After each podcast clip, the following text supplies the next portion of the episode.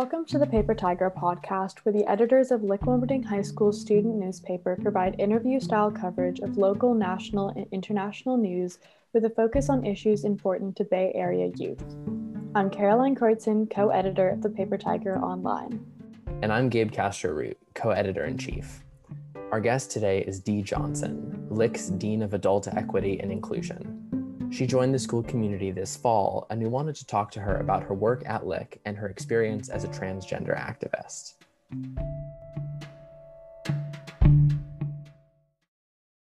Dee, thank you so much for coming on the podcast. Thank you for having me. So, when you and I spoke for the Paper Tigers new teacher profiles back in the fall, you described yourself as Jamaica's first openly transgender activist. So, we want to start there. Can you tell us about your experience growing up in Jamaica and your experience as a trans activist. Growing up in Jamaica, I just want to start by naming that this is a very poignant topic for me. I love um, my home country, um, but unfortunately, it was really difficult. So, as someone who is intersex, who is transgender, um, I think it was really difficult to find myself in anything in my cultural environment. Um, we have a law from 1864. It's the Offenses Against the Person Act. And basically, um, that law and several articles within that law um, make it unconstitutional to have um, same gender and even same sex relationships. So essentially, what that does is that it, it criminalizes um, intimacy and even gender expression for certain folks, and definitely um, some forms of sexual orientation. And what that meant is that I couldn't find myself in conversations with family, with my family members. I couldn't find myself in school. So sex ed, I was completely removed from that. In biology class, we only really spoke about, you know, cisgender pregnancies and hormones um, for um, cis folks. Um, there were no, there were no um, protections around bathrooms and locker rooms the bullying that I faced during, you know, during my time at school. It was rather unfettered. And I witnessed a lot of anti-LGBTQ violence. So it was commonplace for me to be coming home from school and casually there would be a mob beating someone, um, oftentimes to death. And so that fear of being myself was always there. Um, so I grew small and quiet as a child um, and when puberty hit as an intersex person, my body started doing things. And um, I don't know if it's fair to say people refused to tell me um, what was going on with me, but I don't think people were prepared um, themselves because outside of our cultural lexicon, I existed and they were unprepared to, to assist or to create the space for me to be as expansive as I needed to be. And so I did my own research. I was always naturally curious um, about who I am and who I could be and the things I needed. And so I did a lot of my own research. Um, at that point in time, the internet wasn't as ubiquitous as now. So um, spending time at the National Library or the library in my hometown. Um, and then I found our first um, LGBTQ organization in Jamaica. At the time, it was called the Jamaica Forum for Lesbians and Gays. Now they've changed to include all sex, all sexes um, under that umbrella. And because of the name, you should already be able to tell that the Jamaica Forum for Lesbians and Gays really excluded folks unintentionally who were trans identified or gender independent. And so I started having a conversation about what it would mean to be more inclusive of folks who are gender independent. Um, I was 15 and I attended a rally. Um, my mom knew nothing about it. Um, and I was spotted afterwards. And right after, I was attacked by three men. Um, and so I was beaten up pretty badly. Um, and yet, still, folks were blaming me for you know, exercising that right. And so that really launched um, me into activist mode. I wanted to organize. I knew that I was insulated from um, many of the harms that folks who were um, poorer um, than I was um, experienced. And in the Caribbean, we have lots of um, politics around race and ethnicity as well. And um, as a biracial person, I knew that I was insulated and from a lot of the harms um, simply because of my race and ethnicity. So I knew that I had to do something with that privilege.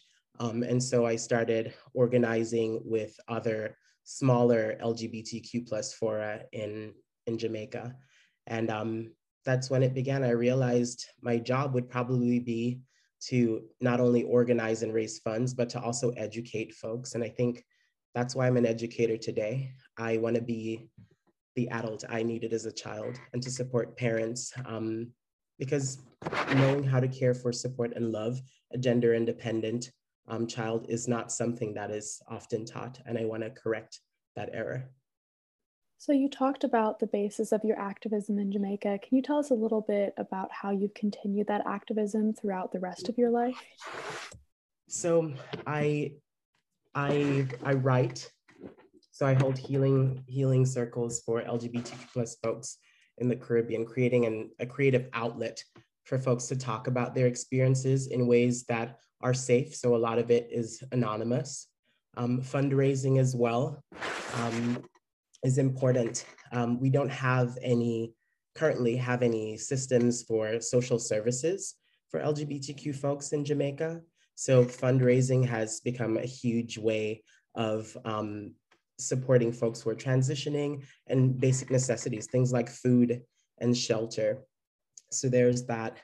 Um, and being in contact with other activists who are on the ground has been really important and supporting um, LGBTQ asylants like myself who live outside of Jamaica to, to lobby for change back home. And as an educator, like I, I said previously, I think that's probably my greatest um, strength or what I can share, really figuring out how to help schools with their policies to protect um, and to support LGBTQ plus folks, particularly trans and um, gender independent students and faculty members. Um, it's really important. I recently um, just contributed to a book called Teaching Beautiful Black Girls. It talks about how to support Black um, trans girls in the school system. So um, in a variety of ways, I would say, but definitely um, my pride and joy is being an educator and supporting that, that learning around how to support us. So, what brought you to San Francisco and to Lick? So, I just want to say I've always wanted to live in San Francisco. Um, I remember being, I think I was 11, and I I went to the dentist's office, and there was a magazine with a, a spread of San Francisco pride, and I thought to myself, "Oh my God, there are people like me out there." I must get here. Um, so after I was I was attacked back home, I was really fortunate. I received a scholarship.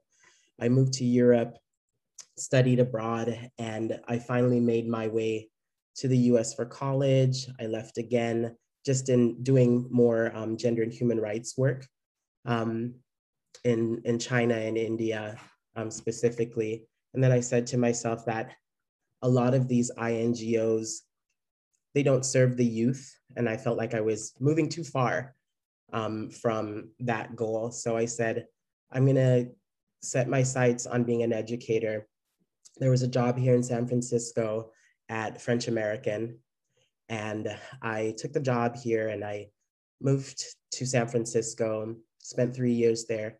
And now I'm at Lick doing DEI work. I've always done DEI and justice work through my own activism, but also um, as a profession. I was a junior program specialist um, for UNESCO in Paris. I was a global citizenship and human rights ed program specialist. So it lended itself well to DEI and justice work in independent schools. And I had the opportunity here, so I moved here.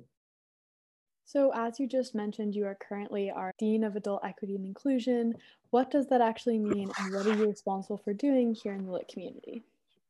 So in a nutshell, I'm tasked with creating and maintaining conditions for equity, justice, and belonging to thrive at our schools. So I choose to look at the people, programs and practices of our school and to evaluate um, if and how they bring us closer or further away from delivering um, on our mission.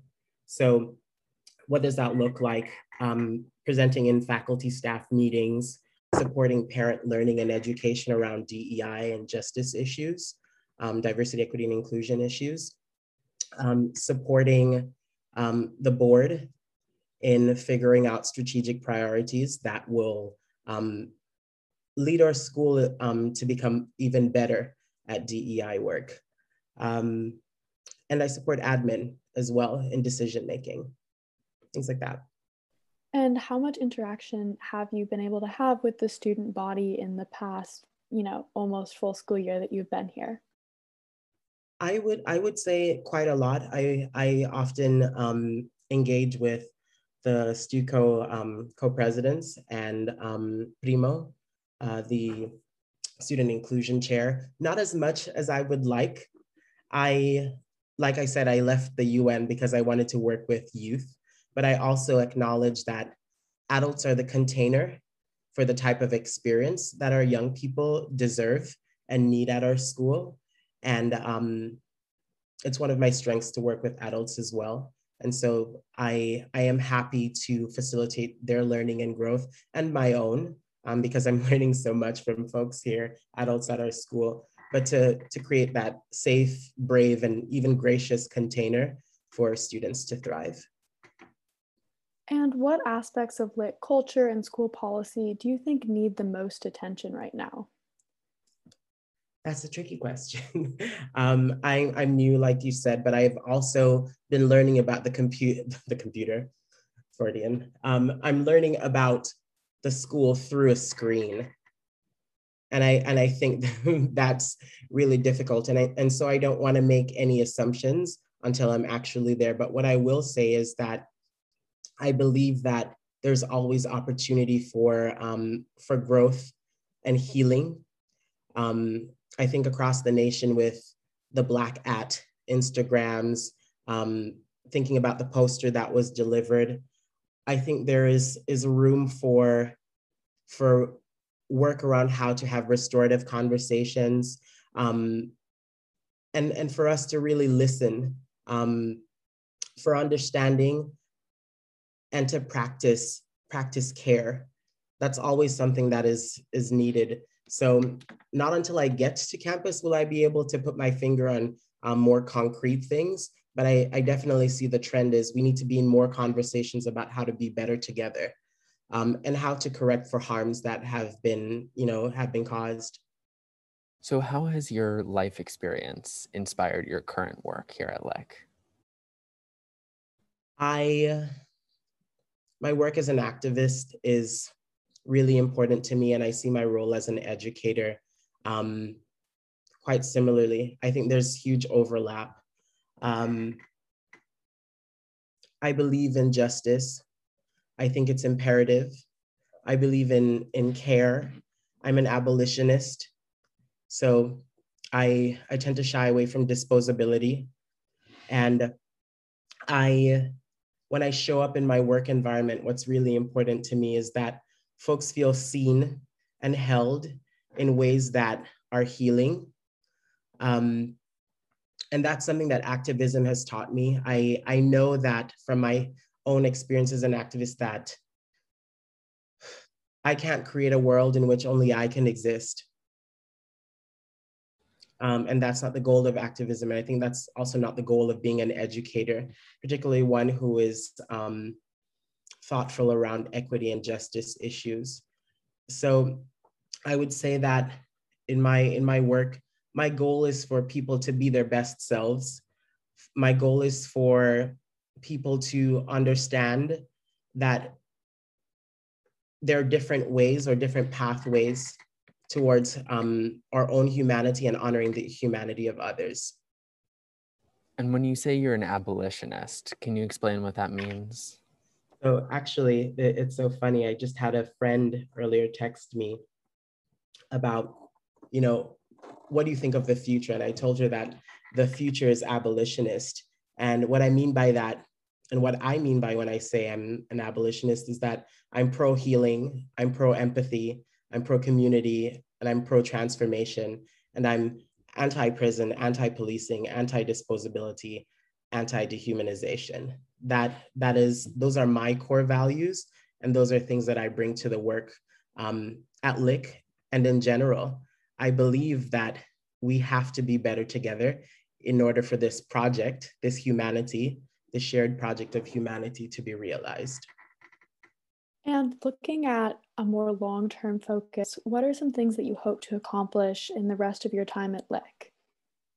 Ooh, those are some hard hitting questions. Um, I want to, at the very least, um, plant the seed of abolitionism at the school in hearts and minds. I think that it's difficult for us to elevate our thinking or, um, or radical imagination outside of some of the um, perimeters that we have been raised in, in terms of like social constructs, what is acceptable, who is allowed to be themselves. And I want folks to think more critically about how we create space for others. Um, I want us to think more creatively around what schooling can look like in terms of curriculum, one. Um, and I think our school is excellent at that. And I'm wondering how we'll lean further into that. The content of the curriculum is important, and also how it's um, being taught. So thinking creatively about, you know, culturally responsive teaching. What does that mean? Um, for us to think deeply about what wellness looks like in the context of our school is important to me and what does representation and visibility for our most underserved looks like um, and in general i i wanted to teach a politic of of love you know a critical love ethic that invites us to run towards each other when we're feeling hurt and vulnerable and to not push folks away um, but also for folks to stand in their own self accountability. Those are long term goals for me.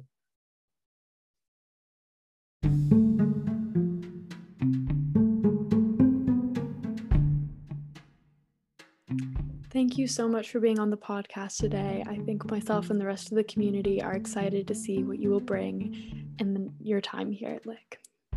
Thank you for having me.